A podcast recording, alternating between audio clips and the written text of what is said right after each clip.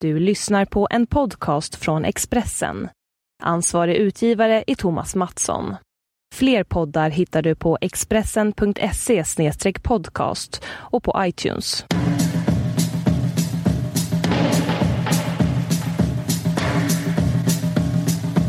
Tack för att ni lyssnar, eh, trots att vi har så dåligt ljud.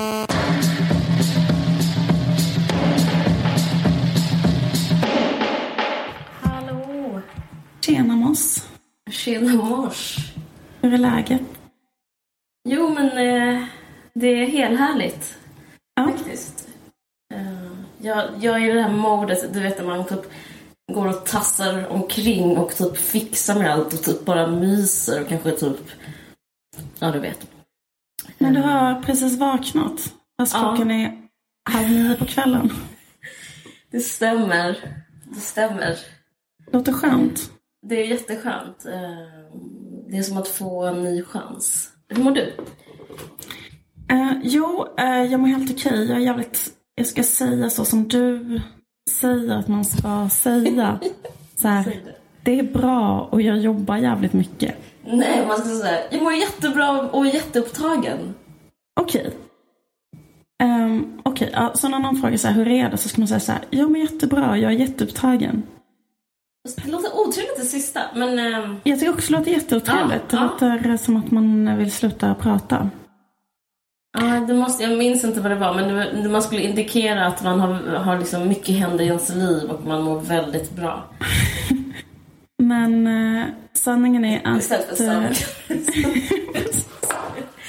Vad- sanningen är att jag är, jag är jävligt sliten och eh, jag sitter i mitt hem som ser ut som en sophög. Ehm, jag eh, har så jävla stökigt hemma. Ehm, Mm. Men så tänkte jag lite på det. Jag bara, att det är så himla ofta så stökigt hemma hos mig.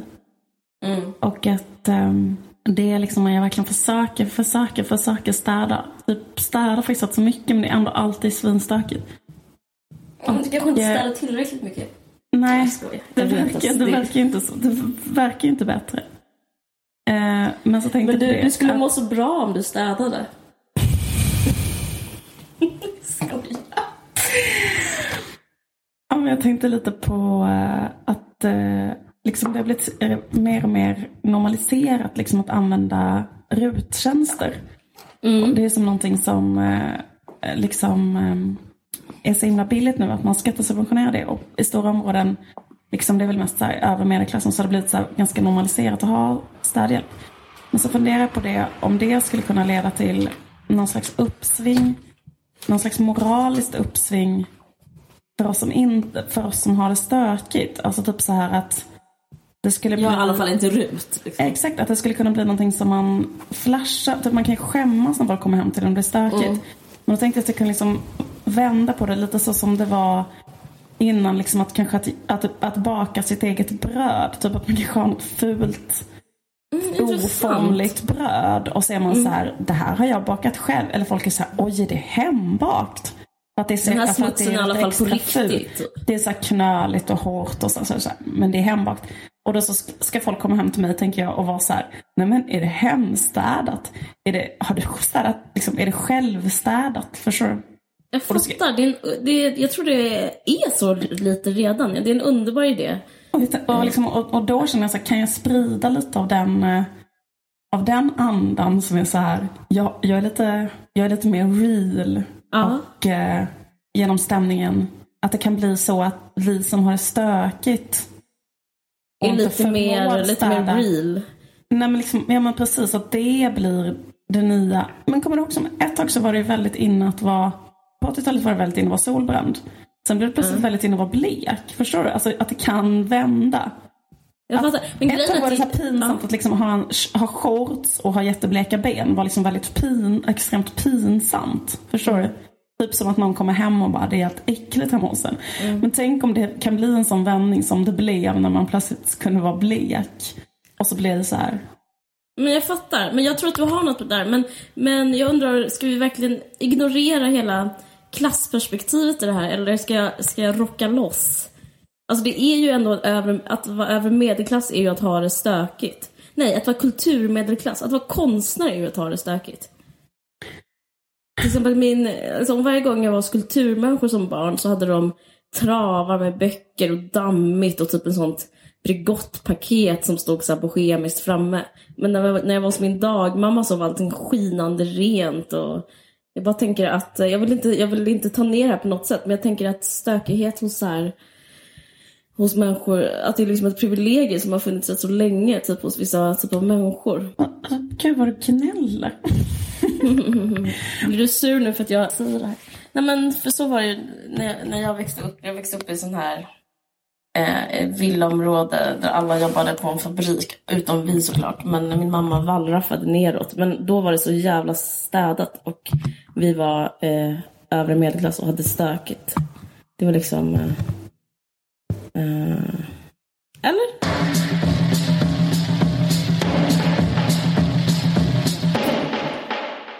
Du var på Guldbaggegalan igår.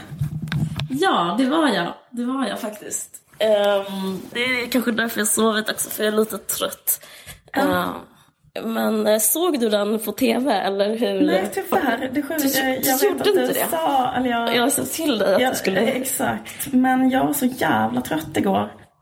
Eh, Ja. Så att jag bara somnade så samtidigt som mina barn. Jag var helt slut. Men jag har tittat, eller typ jag liksom eh, läst om det i tidningen. eh, men berätta, hur var det? Eh, jo, men jag tycker det är rätt så intressant. Eh, eh, Ruben Östlund tog ju storslam. Alltså själva galan var, alltså det som var underbart med galan var att Petra Mede var så fantastiskt bra som, eh, som konferencier. Grejen, jag såg var på en annan så här gala för två veckor sedan, eller 13-dagskonsert på Berwaldhallen och då var hon också så, fan, hon så fruktansvärt rolig och jag trodde att hon var töntig. Alltså jag trodde hon var som Peter Settman. Jag har haft negativa fördomar om henne men, men hon är ju eh, jag är verkligen sist på bollen, men hon är ju verkligen, verkligen ett komiskt geni. Eller, eller har jag, dålig smak? jag- nej, absolut inte. Men jag, eh, ja precis, nej men jag eh, har alltid tyckt hon så jävla rolig. Jag kommer ihåg henne så här, hon hade typ en egen show som jag alltid kollar på, som gick på TV3, som heter Petra Mede show, som var jätte, jätte, jätterolig. Ja.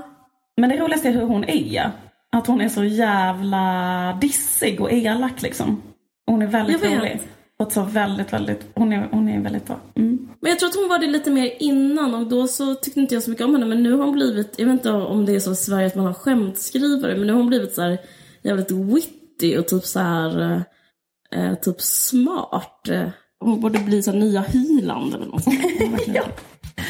Hon borde kanske leda På spåret och hon borde vara julvärd. Alltså hon, hon är typ vårt hon här tv-gudmoder. Men hur som helst, jag ska skita En sak som har slagit mig är typ Alltså, att hon, ja. jobbar hon bara med att leda galor? För det är så att det enda hon, alltså jag har aldrig, inte på flera, alltså hon hade ju den där Peter Mede showen men det var jättelänge sedan. Det är liksom typ sju år sedan. Liksom. Det känns som att så här, om hon bara gör det liksom en gång vartannat år leder hon en sån. Men tjänar man feta på det eller vad är grejen med det? Men du, Hon är så eh, låginkomsttagare. Hon tjänar kanske jätte- jättelite. Hankar sig fram på en gala vartannat år. lever på existens minimum.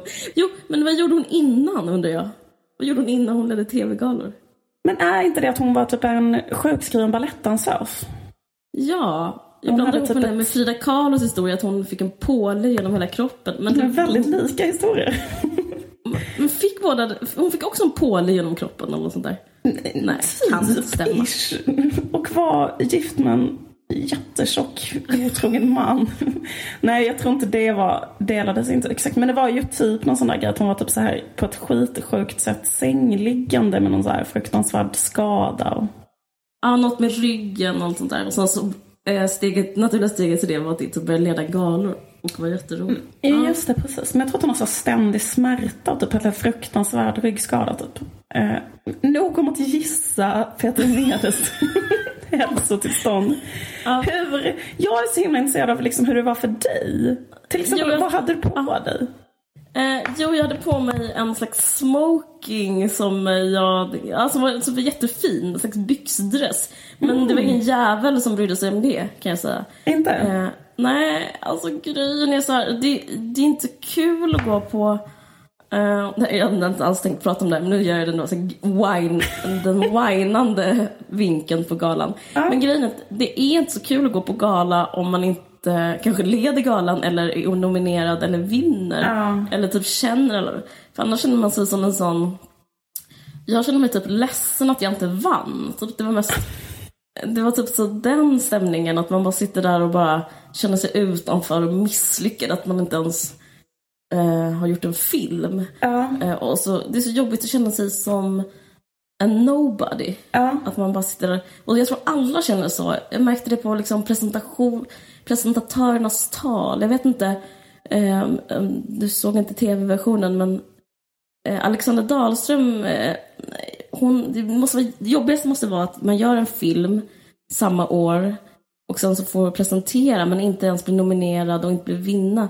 Och det liksom, hon pratade jättemycket om, om sin egen film när hon skulle presentera någon, eh, tre nominerade personer. Och, alltså det, var så, det, var, det var rätt så hjärteskärande. Många pratade om sin egen prestation. Så här Kjell Bergqvist pratade om sig själv, Christer Henriksson pratade om sig själv. Alla bara står där och liksom suktade och ville ha pris. Det är rätt så speciell stämning faktiskt. Ja. Uh, Ja, men, men, men eh, man fick en dammsugare som, som snack. Det var, det var speciellt. det såg jag folk instagrammade om. Det var ju väldigt, väldigt speciellt. Alla så ätstörnings instagrammade om det. Typ så här, äh, en dammsugare. Men det var också, eller typ, det var också, ja. det var också påfallande. Jag hade också instagrammat eh, om, om jag hade fått en dammsugare. För det är ju väldigt konstigt. Skulle man sitta och mumsa på den under tiden man tittade på ut? inte. Jag vet inte. Men det var... Eh, jag tänker att det, eh, tricket är att ge folk svin mycket sprit eller champagne eller vad som helst. Mm. Men det var sån... Eh, baren eh, stängde. Det var liksom... Det var sån kamp mellan gästerna och arrangörerna. Det var så här eh, kollektiv stress. Att det är så här, vi håller på med tv nu. Det var en sån studioman som skrek på Aha. publiken och alla hela tiden. Det är tv nu, det är tv nu, ni klappar nu. Och typ sådär. Det var jätteobehagligt. Okay. Så. Men det, jag man skiter i det. Så det jag tycker är speciellt var att um, jag har gjort en liten reflektion över filmerna som, och filmerna som nominerade. Vet du vilka filmer som var nominerade? Uh, nej, uh, nej, inte direkt. Det, det var tre inte. stycken egentligen. Så det var en mm. duva satt på en gren och funderade på tillvaron. Det var den ena. Mm. Gentleman var den andra och terrorist var den tredje. Mm. Och okay. de var Roy Andersson som en kategori regi. Och då var det Roy Andersson, Mikael Marseman och Ruben Östlund. Och sen så var det manus och då var det de tre också. Mm. Klas Östergren, Ruben Östlund och Martin Bergsmark. Eller Martin Bergsmark. Eh, alla filmerna handlar om karar och kar i kris. Mm. Eh, och eh, Alltså turist handlar om en karl i kris som mm. krisar för att han är typ fegis mot sin familj. Han, mm. eh, och eh, en duva satt på en gren, funderar på tillvaron. Jag har inte sett den, jag skulle aldrig få för mig att se den men det fattar ju vem som helst. Eller jag menar, eh, Handlar det om en duva i kris? Ja, det, jag, jag bara, det bara luktar kris, man behöver inte ens... Ja. Det är klart det är kris. Och sen så Gentleman handlar ju också typ om en eh, poet i kris. Men jag blir så himla sur för att eh, jag vet inte hur jag ska formulera det här på ett liksom, eh, vad ska man säga, ett fint sätt. Eller ett eh, raffinerat sätt. Men jag blir så sur eh, på grund av patriarkatet. Det är bara där, för att jag mm. tänker att eh, eh, jag bara undrar varför inte det är några kvinnor som gör någonting. Och, och jag, tycker, jag bara tänker att det här måste vara det största beviset på att vi lever i ett patriarkat, att man kan hålla på. Alltså man har typ av råd att göra filmer om svaga män för att det är så himla etablerat att män är starka liksom. Alltså det finns ju, så fort, om man gör, man gör liksom aldrig filmer om kvinnor som är svaga. Det enda som lilla, lilla genren som finns för kvinnor Inga filmer handlar om kvinnor förutom biroller och sånt där. Men om det skulle handla om en kvinna så är det typ alltid typ som den Ida som blivit nominerad. Då är det en stark nunna. Jag kommer mm. inte på så många filmer överhuvudtaget om kvinnor men jag tycker, jag tycker man ska sluta ge pengar till um, män som gör film. Och uh, låta kvinnor typ göra filmer om kvinnor som är svaga eller starka eller vad som helst liksom. Jag vet inte. Kanske, det kanske är drastiskt. Uh. Men tycker inte du det är sjukt att alla nominerade var män? Det är inte för att män är så himla begåvade. Det måste ju bero på någonting annat. Ja men nej precis, men det känns som att det är så här, att typ så här, var det inte så förra året att så här, Anna Odell vann ganska många kategorier liksom? Jo, hon vann. Och då, hon vann. och då var det väl som att, eh, fast, fast att när hon vann så var, hon, så var det typ första gången eh, någonsin kanske som eh, Ja. det var en kvinnlig regissör som vann en Guldbagge typ, tror jag. Alltså ever. Eller så hittar jag på, kanske funnits någon innan. Men det skulle inte förvåna mig om det var första gången. Nej, men det, det har nog funnits någon jävel liksom. Men eh, Men att stämningen är i alla fall väldigt, väldigt Ja. så här, eh, just eh, när det gäller de där man kan räkna på ena handens fingrar. Ja, precis. Och det är det som aldrig, om man tänker, alltså jag bara menar hur det är stämningen vad gäller vem som får göra film. Mm. Och så där, det är ju samma i USA, alltså det har ju, man kan ju inte hålla på och anklaga SFI för det men jag bara menar att det finns en tradition som är otroligt manlig som, som inte kan bero på att män är bättre berättare. Men det, det, vad heter hon, Hurt, hon som gjorde Hurt Locker, hon hette typ såhär Catherine Bigelow, jag, förlåt jag minns inte vad hon heter. Men det är i alla fall den enda kvinnan som någonsin har vunnit Oscar. Alltså det finns en kvinna en gång som har vunnit en Oscar. För regi. Sen Oscar, ja. Ja, ja, nej men, ja, men ja, precis. Det är sinnessjukt.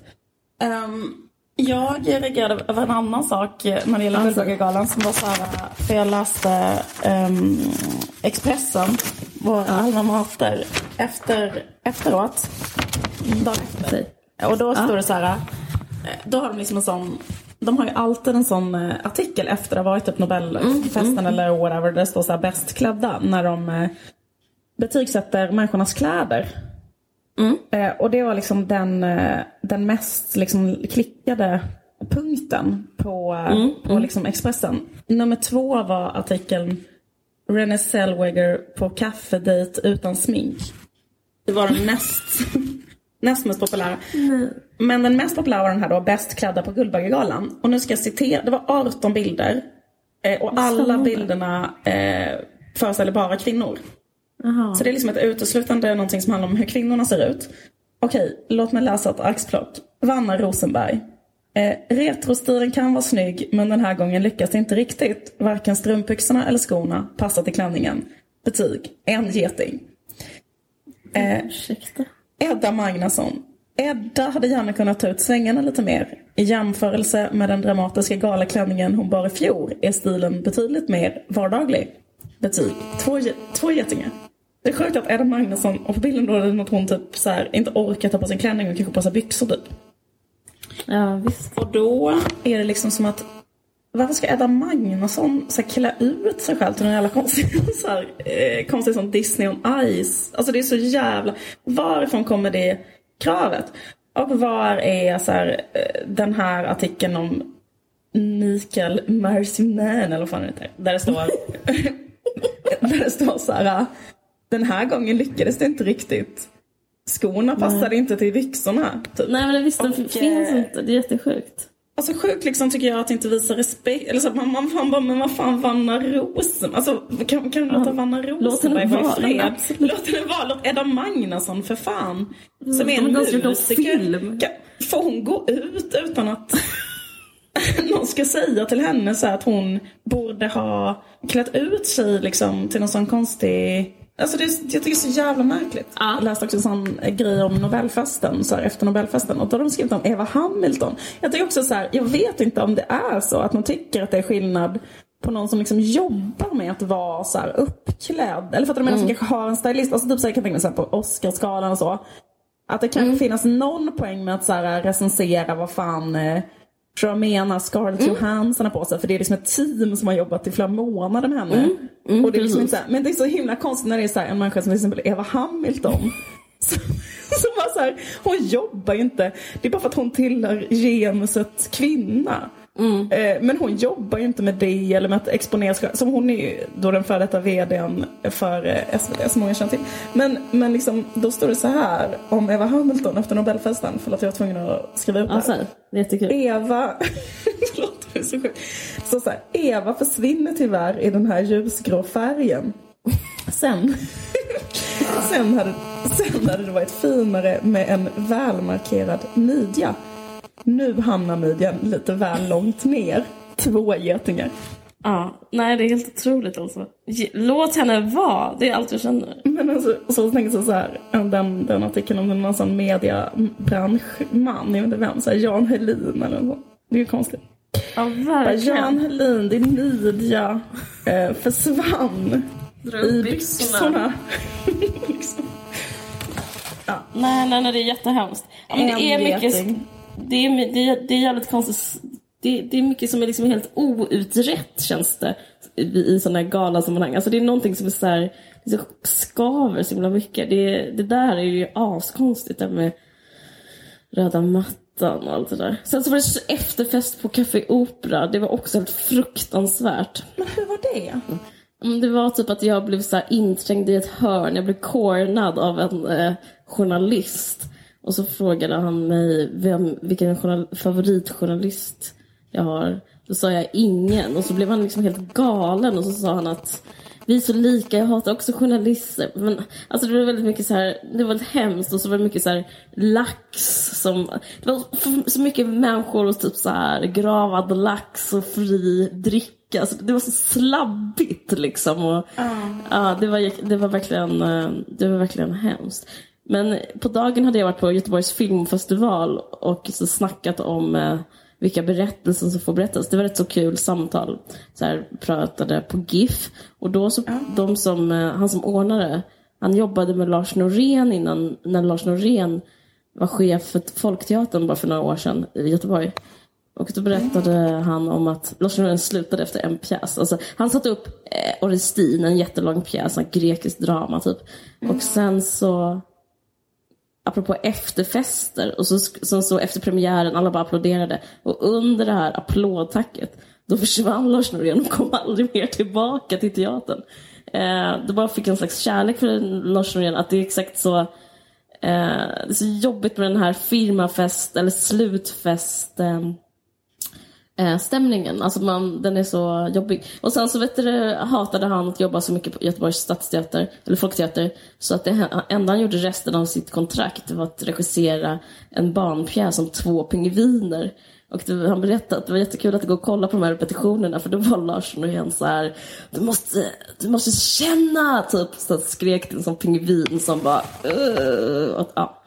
Um, och tydligen blev inte det alls någon succé den här barnpingvinpjäsen. Det, man har ju, nej, det, det låter ju underbart, men eller hur? Varken du eller jag har hört talas om den här eh, pingvintolkningen av Lars Norén. Men eh, det var en pingvin och en björn som ja, hade en slags drama. Ah, ja, skit i det. Pingvinen hade sin mammas aska i en urna på spisen. Eller vad fan, hur det nu ja, precis. Men... Eh, Björnen har gravar pulserar.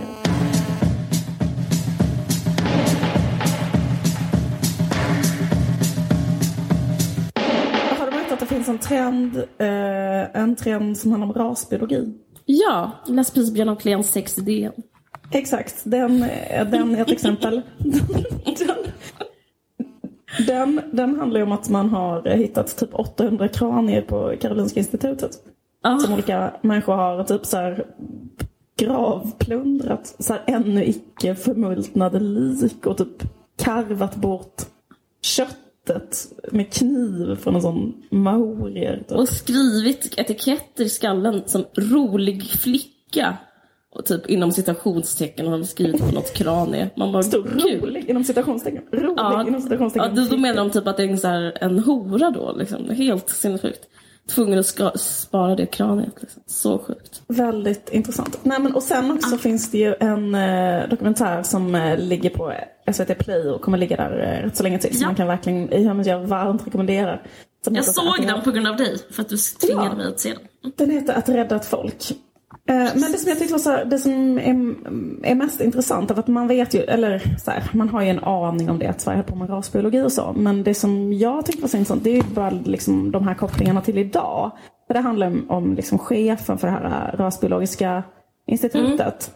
Blir man inte lite chockad att det är så likt hur Sverigedemokraterna, alltså jag vill inte liksom skrika så, de är nazister, men det blir liksom det blir nästan mm. parodiskt. Alltså att exakt det som Björn Söder sa i den Niklas Orenius intervjun. Så här, det mm. finns tre, eller tog upp tre folk som typ inte är riktiga svenskar. Mm. Så här, judar och samer och, och romer. Och mm. sen mm. såg man han den här äh, rasbiologiska chefen hade så tre olika permar. Där det stod så här, liksom då lappar, ja. Tattare och judar. Mm, Nej, men det, blir, det är så sjukt. Man bara, men ursäkta, alltså kan inte hålla på med. Alltså vad fan håller ni på med liksom? Och Men sen, förstår, att... tror du då att då Björn Söder känner till, alltså är, är det typ kanske någon uh, Känner de till det här rasbiologiska Jag känner att det är ett sånt uh, gammalt rasistiskt svenskt idéarv som ja, liksom uh, för det är ju karbonkopia. Ja, för det är dem. precis likadant. Ja. Och att det är så många ja. människor som har tyckt så hela tiden. Och att liksom ja. de människorna nu håller på att få politisk makt. Och att det finns liksom ett svenskt idéarv som som kommer upp igen och bla bla bla. Det, det här kanske alla fattar redan men det blir liksom, det, det blir liksom, liksom ännu sjukare när man bara ser, ser det så, så himla tydligt.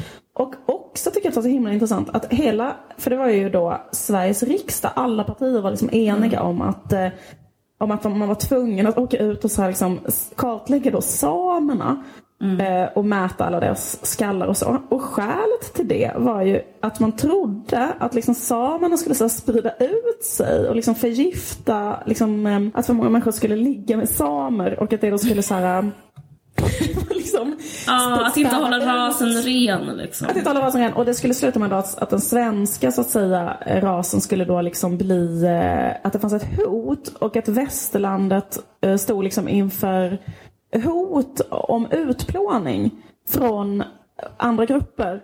Att västerlandet är hotat och det svenska folket och den svenska kulturen är hotad. Alltså att det är så här, vi står på gränsen till, eh, liksom, fan, det, är liksom, det är så jävla fara på färde. Det är mm. Sveriges riksdag som får klubba igenom för att stoppa det här hotet mot svenska folket. Och liksom, då blir jag så bara, det är ju exakt samma. Eh, det där att det finns ett hot, alltså att svenska mm. folket är hotat och att det finns andra grupper som, ska, som hotar västerlandet och hotar svenska folket ska blanda upp det. Så det, det, det är liksom exakt likadant. Ja. Att det har varit sån red alert, eller vad fan heter det, ja. hela tiden. Att för de har hela tiden tänkt att det är så här. Nu är det bara är, är, är liksom timmar kvar tills svenskarna är utplånade. Och så har de tänkt sen liksom 1700-talet eller 1800-talet. Ja. ja, precis. Men också typ att han, vad fan heter han? Förlåt, Herman, Herman Lundborg. Herman Lundborg, att han också typ eh, trodde, det var ju så roligt så här, typ ett barnbarn till en sån till en same som var så här, eh, han trodde att vi hade svans. Alltså det är också sån konstig, eh, det är så jävla konstig stämning eh, när man, eh, det, det, är bara påhittat. Alltså hela den här grejen, idén om raser är ju påhittad. Liksom, och jag tycker det säger så mycket att han trodde typ att någon som hade bruna ögon eventuellt kunde ha svans. Det, liksom, det, det avslöjar någonting om eh, rasismens eh, emotionella liksom, grund. Att man bara, man bara känner någonting, man bara tror någonting. Liksom. Så jävla ja, och sen att han hade gjort en sån jättelång studie av en sån släkt som han tyckte ja. var en förfallen släkt där allt som han tyckte var dåligt eh, fanns liksom, eller han såg det.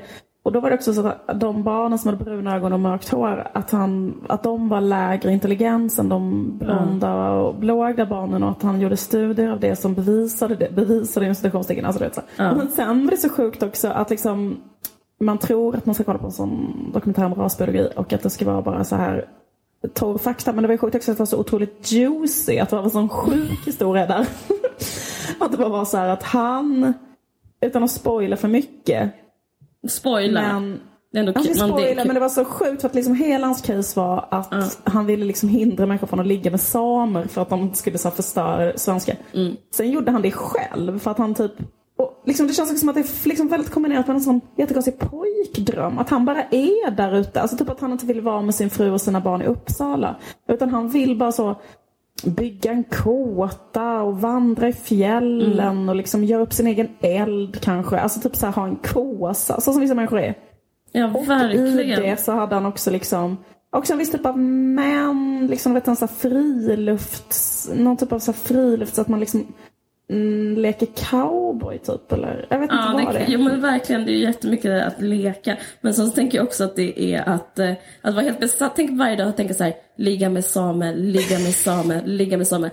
Alltså det är klart, alltså, han, han, var ju, han hade ju fått det på hjärnan. Det, jag, jag fick sådana religiösa känslor. Alltså, eller så här, jag tänkte på så här, präster som eh, håller på och tjatar om att man inte får onanera eller ligga med andra.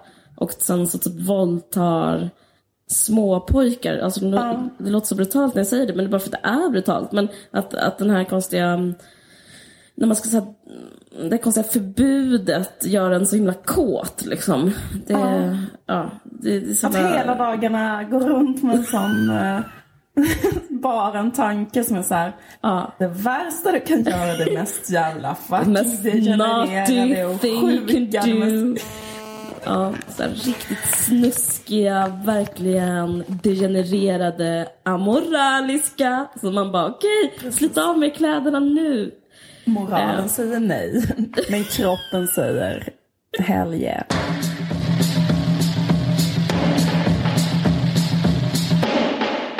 Jag såg Stjärnorna på slottet här om eh, veckan. Örjan Ramberg, såg du det?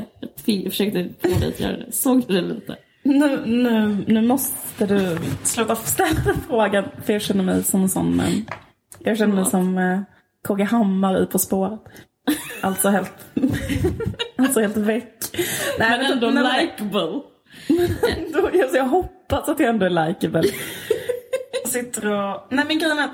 Men det är ingen status att se Stjärnorna på slottet så du kan vara lugn. Men Men faktum är ehm, att Alltså. eh, min pjäs, eh, Liv Strömquist tänker på dig, ligger ju också på SVT Play och den sändes liksom samtidigt som det var Örjan Rambergs dag eh, på Stjärnorna på slottet.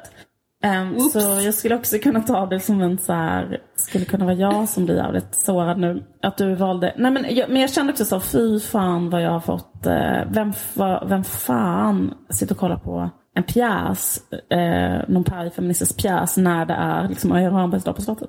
Den människan finns Ja, inte. men man kan Men inte komma från att det är juicy liksom. Alltså man, det, det, det blir ju bra om Örjan, Ramberg eh, talar ut. Det, det förstår man. Men jag måste säga till alla Talar andra. ut? Eh, ja, jag ska bara säga att jag, eh, det här är faktiskt, jag är reklam för dig. Jag har sett din pjäs eh, live och den var svinbra. Så jag tycker alla andra ska se den på SVT Play. Efter ni har sett SVT Play-avsnittet om Stjärnorna på slottet med Örjan Ramberg. Nej men det var väldigt. Men jag tycker det är så spännande för att Örjan Ramberg är väl en... ehm, jag blev så arg på Sverige. Gud, jag kände mig som... Vem är sån här? Skitsamma. Eh, Att du vill gå i exil, vem är så? Han som har skrivit sån här århundradets kärlekssaga, vad heter han? Han är så här burlesk kille från Halmstad typ. Vad heter han? Jag vet inte, Carl Johan Folk... Wallgren? Wallgren? Wall... Carl Johan Wallgren, ja precis. Men skriver han rasande pamfletter om Sverige och bor så här i så- raseri så är han i Holland typ. Sen vänder han ändå tillbaka till Halmstad. Nej, Men det är ju så himla världens eh, tråkigaste spaning. Nej men, men jag vet. Men, men jag ska inte, jag ska inte um, ins, oinspirera så mycket att jag kommer, jag ska inte säga att det är stressigt på tunnelbanan. Jag ska inte säga att folk är så ängsliga i Stockholm. Jag ska inte säga att eh, man är inte särskilt varm här. Men i alla fall, ja, det jag ska säga är att, eh, att det finns väldigt stark drug shaming. Alltså det finns en slags moralism. Jag märkte på Stjärnan på slottet, för det var så, för Örjan Ramberg verkar ha levt så jävla slirigt liv och jag tror att han var, alltså han har knarkat svinmycket. Men det var, så, det, det var så jävla vidrigt det programmet. Man märkte att han, han fick inte vara ärlig. För när han skulle, det enda man kan vara ärlig om i, i sådana program är typ att säga så här, jag hade en svår barndom, jag träffade mitt livs kärlek. Alltså att det finns en slags sanning om, om vad som är en, en, en så sorglig berättelse. Eller liksom en, något som får vara rörande. Men det får liksom aldrig vara rörande om det handlar om knark. Grejen är att han knarkar svinmycket. Menar du att det ska vara så här, jag fattade ingenting, eh, var väldigt så här instängd i vissa typiska tankar. Men sen tog jag LSD och då fick jag så jävla schyssta så här Ja men, näst, ja men typ om det var så kan det väl få vara så. Men, men grejen är att det var så jävla, det, det var så vidrig moralism. Och till och med med de utflippade skådisarna och konstnärerna som ska vara så här härliga så är det så här. Eh, det var en stämning som, man kan säga vad som helst. Östnöjen kan prata om någon som har flytt i hans familj. Alla liksom kan prata om att man blivit misshandlade. Eh, Harris Andersson fick riset av sin mamma till exempel. Och så vidare. Men typ om så fort någon säger så här, eh, jag rökte en holk på 70-talet. Då är det så här, du, vi är inte intresserade av er, typ, din sort. Så det blir så jävla konstig stämning. Så att han Ja. blev bara helt så nedtystad och eh, satt och ljög resten av programmet. Ehm, men eh, det jag vill säga är att det finns mycket drug shaming i Sverige och SVT liksom, och vilket känns det, det förstör konsten. För det skulle vara väldigt underbart att se en så här ärligt porträtt av en eh, riktig karl i kris. För han är ju verkligen det. Liksom. Jo men jag vet, det, jag måste säga att jättebra exempel på drugshaming som eh, jag tyckte var så himla stötande också. Eh, för att då var det liksom eh, deltagaren eh, Smile i Paradise Hotel. Ja. Då har liksom Kanal 5 ändå liksom haft så här massa ungdomar där och bara gett dem gratis sprit och filmat dem när de knullar. Och, alltså det, så här. Men jag vet inte, man kan inte säga att Paradise Hotel liksom vägleds som en sån etisk stjärna när de tar så 18-åringar och super ner dem. Och, liksom, ja. och då typ så här, har Smile lagt upp på sin Instagram eh, när han så här, rullar en joint och skrivit så här meckish and godnattish. Och då får liksom kanal 5 går då ut, alltså efter allt de har gjort mot de här människorna, mot allt de själva har gjort i Paradise Hotel. Men just ja. Meckish and Godnattish var liksom eh, över gränsen då. Så då var så kanal 5 tvungen att gå ut och typ han var tvungen att gå ut och eh, ta avstånd från sin, att han har lagt upp det. Och då sa han den här väldigt roliga ursäkten som var så här, jag hade ingen aning om att det var olagligt. Det är jättekul. Um, vilket jag tror också tror är sant, att han verkligen inte visste det. Nej, Men men också jag för förstår. Ja men okej, det är sant och det är kul. Men grejen är att det ändå är samtidigt ett symptom för att liksom att, att, så att så fort det drog, man pratar om droger så är det som att ehm, eh, så är det som att alla liksom kommer överens om att, att, att man måste ljuga. Alltså förstår du vad jag menar? Alltså till exempel alla de cheferna på kanal 5 medan de typ skriver det förlåt-mejlet så meckar de en godnattish. Alltså förstår du vad jag Ja, menar? självklart. Det är så, det är så jävla... Eh, det är så konstigt spel för gallerierna som känns så gammaldags. Som, som jag undrar vem det är man gör det för. för vem är det som man ber om ursäkt till? Alltså vem är det? Är det polisen? Jag förstår liksom inte. Nej, jag förstår inte heller. Men det känns som en sån, eh, ja, men precis som du säger, det är, så, det är sån, eh, verkligen eh, sån extrem dubbelmoral. Det är jätte, jätte, jätte, jätte, jättekonstigt. Ja, så otroligt drug-shaming. Eh, och det betyder inte, skitsamma jag orkar inte ens prata med mig själv. Jag tänkte också göra en sån, säga, säga att jag inte tar droger och sånt där. Men det spelar ingen roll vad jag gör. Men du, Vill du berätta om en drogupplevelse? Det roliga är att jag typ har aldrig tagit droger på, grund av, på riktigt. Så att jag, det är konstigt att jag för den här, eh, det här korståget. Men, men det det vet jag bara på att jag är så- jävla hypokondrisk. Så jag skulle liksom aldrig våga ta en Ja men exakt. Jag, jag är också sån hypokondrisk kontrollmänniska så jag skulle aldrig ta det. Men jag känner också att jag så uttråkad. Jag är liksom uttråkad av alla led av droger. Jag är så uttråkad av att av, av, av, liksom, folk som knarkar, folk som pratar om knark, sen folk som är emot knark. Alltså, det var så här, vem fan bryr sig? Alltså det är så jävla konstigt. Det är sån otroligt uppstirrad stämning kring det som, som faktiskt förvånar mig. Jag, fatt- jag fattar inte varifrån det har fått den statusen. Att vara så här. Det men det är typ såhär, stäng ner hela Stjärnorna på slottet. För Örjan Ramberg sa typ att han eh, var i Köpenhamn på 70-talet. Då var det såhär, Örjan, nej, nej, nej. Eh, nej men det är väldigt speciellt. Nej men det är jättekonstigt och jag har själv varit med om, alltså typ så här, för jag kan också tycka att det är konstigt just den här shamingen, typ att så här, jag vill inte nämna några namn men jag jobbade ett tag på en stor, ehm, nej men när jag jobbade på SR, då var det en medarbetare på SR som blev eh, så här, tagen då för att hon sålde kokain eller så. Eh, En ganska uppmärksammad grej, en profil på SR. Och då blev hon av med sitt jobb och sen så kommer jag ihåg att jag bara, och sen fi- fick hon ju typ sex månaders fängelse eller någonting och sen så kom hon ut igen. Och sen så snackade, snackade man kvinna på SR, eller jag bara kommer ihåg ett sånt informellt SR-sammanhang. Där jag bara var så här, ja men hon kommer väl att få börja jobba igen eller du vet så här. Och då var det bara sån total stämning som är så här, absolut inte så här, inte efter vad hon har gjort. Och så blev det så här, Men om man har suttit av sitt straff, Nej, men då måste man väl kunna få återgå till sitt yrke? Alltså, eller ska vi ha då livslång avstängning? Eller är det så vi ska se på? Nej men det är liksom en eh, ridå som brottslingar, dras eller vad man nu ska ner. kalla det, som- Ja, men jag tror typ ett annat straff kanske skulle vara lugnt. Men, men just den här grejen om så här, att hålla på med så här, det, det smutsiga med knark är liksom... Om det skulle säga livslång, sti- livslång stigmatisering då liksom för att hon Alltså att hon är så då en jättedålig förebild. Ja. Ehm, ja.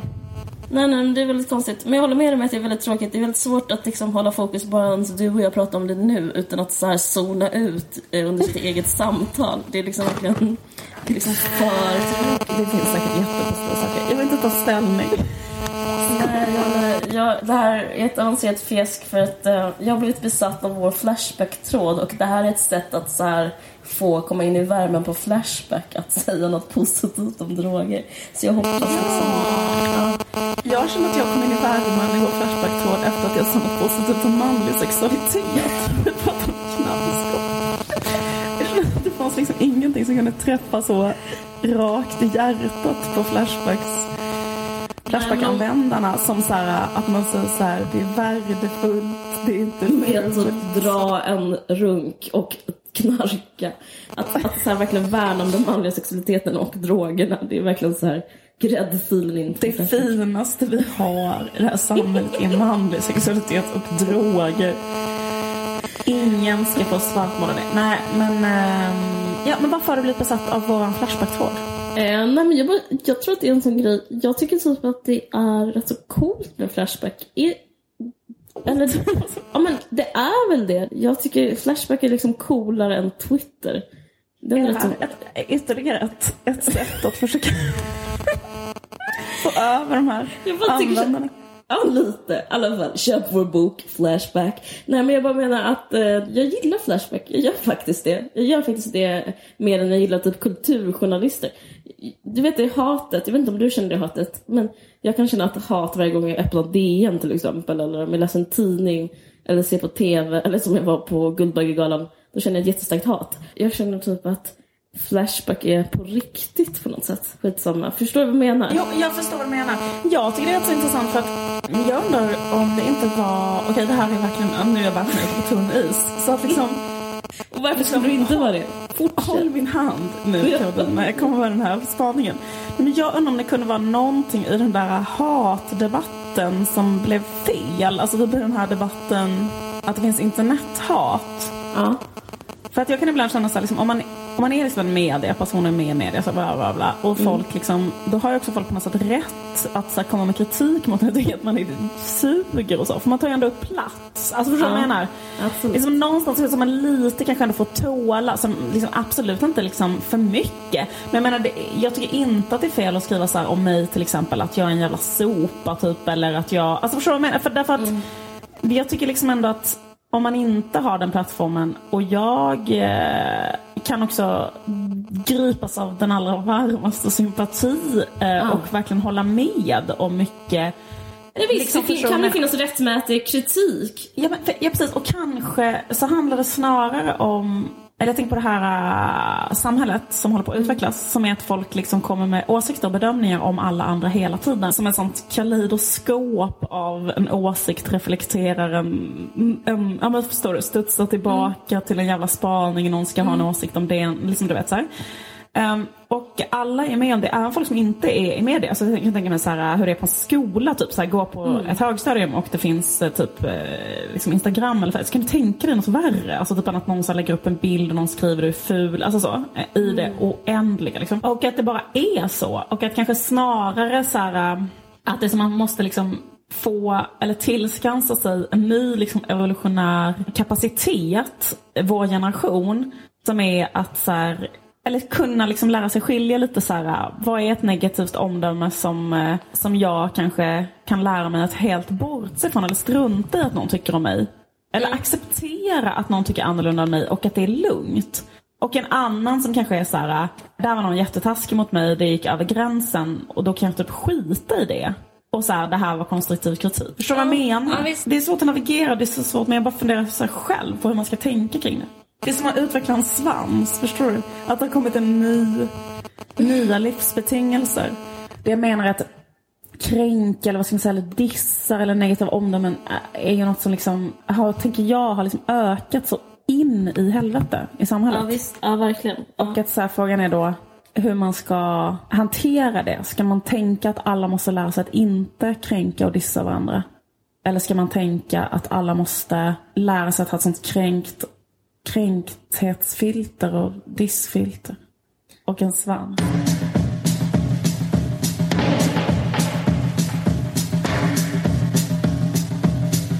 Jag läste Elsa Billgrens blogg när jag väntade på dig. Eh, för jag skulle kolla just det, om någonting om Grammis, det var Grammisgalan som jag var på igår. Om Guldbaggegalan. Mm, skitsamma. Men då läste jag det här. Eh, hon skrev en sån här lista på saker. Där får du gärna analysera. Eh, så skrev hon fem saker jag tycker om, fem saker jag liksom vill bli när jag blir stor. Så skrev hon så här, fem saker jag brukar drömma om. Och det här är Elsa Billgren, du vet den här gulliga tjejen som har så här, eh, klänningar från 50-talet och sånt där. Då bara, jag bara tappade hakan. Det här var hennes lista. Ett. Bebisar som jag tappar. Två. Att jag föder en ettåring och tappar den. Tre.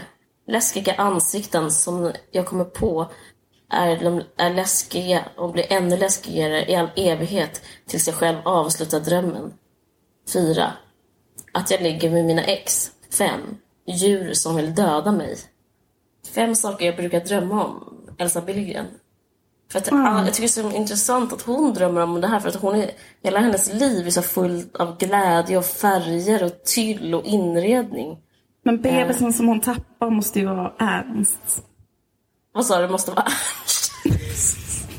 Men eh, så mörkt. Mörkt var inredare. Eh, nej men vet du, bebis jag tappar, jag tror för sig det att eh, om man drömmer om en bebis är det alltid en själv. Och jag tror inte hon drömmer att hon tappar sig själv. Ja, precis. Det känns som sån här, bara liksom, jag har tagit mig vatten över huvudet. Jag försökte inreda för mycket. Jag klarar inte det här inredningsuppdraget. Jag får många brudklänningar. Ja, men jag, jag vill verkligen inte prata illa om Billgren på något sätt här. Men jag bara Nej, jag blev väldigt förvånad. För att det var liksom så himla o-lifestyle drömmar. Alltså för att jag bara scroll, det här var på sidan tre. Jag hade scrollat igenom eh, ja, men typ kafferep och uh, hundvalpar. Och, alltså det var verkligen så här... Jo men, jo, men det var intressant. Vad heter det? Men jag, ja, men det är intressant det där med drömmar, så mardrömmar. Vilka slags mardrömmar man drömmer. Jag känner inte igen jag, jag tror att aldrig att jag har drömt det där. Alltså, alltså, alltså att ett djur, ett farligt djur försöker döda mig. Har du drömt det någon gång? Eh, nej, nej, nej, inte vad jag minns. Nej, nej, nej. Men jag har drömt att jag tappar en bebis, men eh, det var när jag blev så fruktansvärt dåligt, så jag blev lite orolig för det. Jag minns att min psykolog sa att om du dröm, en bebis är alltid dig själv, du, ditt inre barn. Ja. Ja, man tar inte hand om sig själv. Men för den här spaningen om att det är tråkigt att prata om drömmar, jag tror den spaningen tas över om att det är kul att prata om drömmar. Mm, Jag tycker faktiskt att det är, alltså det som är tråkigt tycker jag är när folk berättar en jättelång egen dröm. Men det är ju intressant eh, att analysera folks drömmar eller typ att tänka på sina egna drömmar. För att ens egna drömmar är ofta, fast det är precis så här, det är den där grejen att ens egna drömmar är så jävla lättolkade alltid tycker jag. Det är så nästan pinsamt att berätta dem för att det är så här, ehm, det är som så här riktigt, riktigt dåligt bildspråk, en sån skrivarlinje, alltså det, är riktigt dålig så här äh, symbolik. Typ en fågel sitter i en bur. Exakt, man kanske drömmer om en fågel i en bur eller... ehm, Men jag kommer ihåg, det var så jävla sjukt för att jag såg eh, precis när Maud Olofsson hade liksom tillträtt när Alliansen hade vunnit så kommer jag ihåg att de satt i så här, att hon var ju med i Malou efter tio. Så hade de en drömtydare där och då skulle Maud Olofsson berätta en dröm hon hade haft. Och då sa hon så här, ah, men jag hade en jättestark dröm. Som var så här att jag satt, bara gick in i en bil med en förare i Italien och allting var så här kaotiskt och fruktansvärt. Och så märker jag att föraren är full och de andra som sitter i bilen är också fulla. Och de stannar och det är en jätteäcklig efterfest jag är typ jätterädd och eh, vart är bilen på väg? Vad fan pågår? Vilka är de här människorna? Typ så. Ja, vad var det? Nej men hon menar att hon precis hade så här Börjat liksom gått med i jobba. alliansen och börjat jobba. Att hon är så himla sjukt. Att jag bara satt såhär bara, okej, think fast nu. Liksom drömtidaren. Att försöka få det till någonting annat än att så här. Du, ditt undermedvetna är så här, du håller på med något helt sjukt. Alla, du, du är rädd. Du har ingen aning om vad du håller på med. Eh, och så vidare.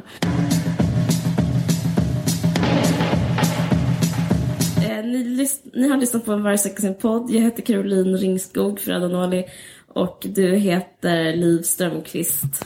Um, och um, ta hand om varandra. Mobba inte någon på internet. Ta inga droger. Nej men okej, men tack för att ni har lyssnat. Vi hörs, eh, vi, eh, nästa avsnitt kommer om två veckor. Det här görs, eh, den här podden görs i samarbete med Expressen Kultur. Mm. Ha det bra. Du har lyssnat på en podcast från Expressen. Ansvarig utgivare är Thomas Mattsson. Fler poddar hittar du på expressen.se podcast och på iTunes.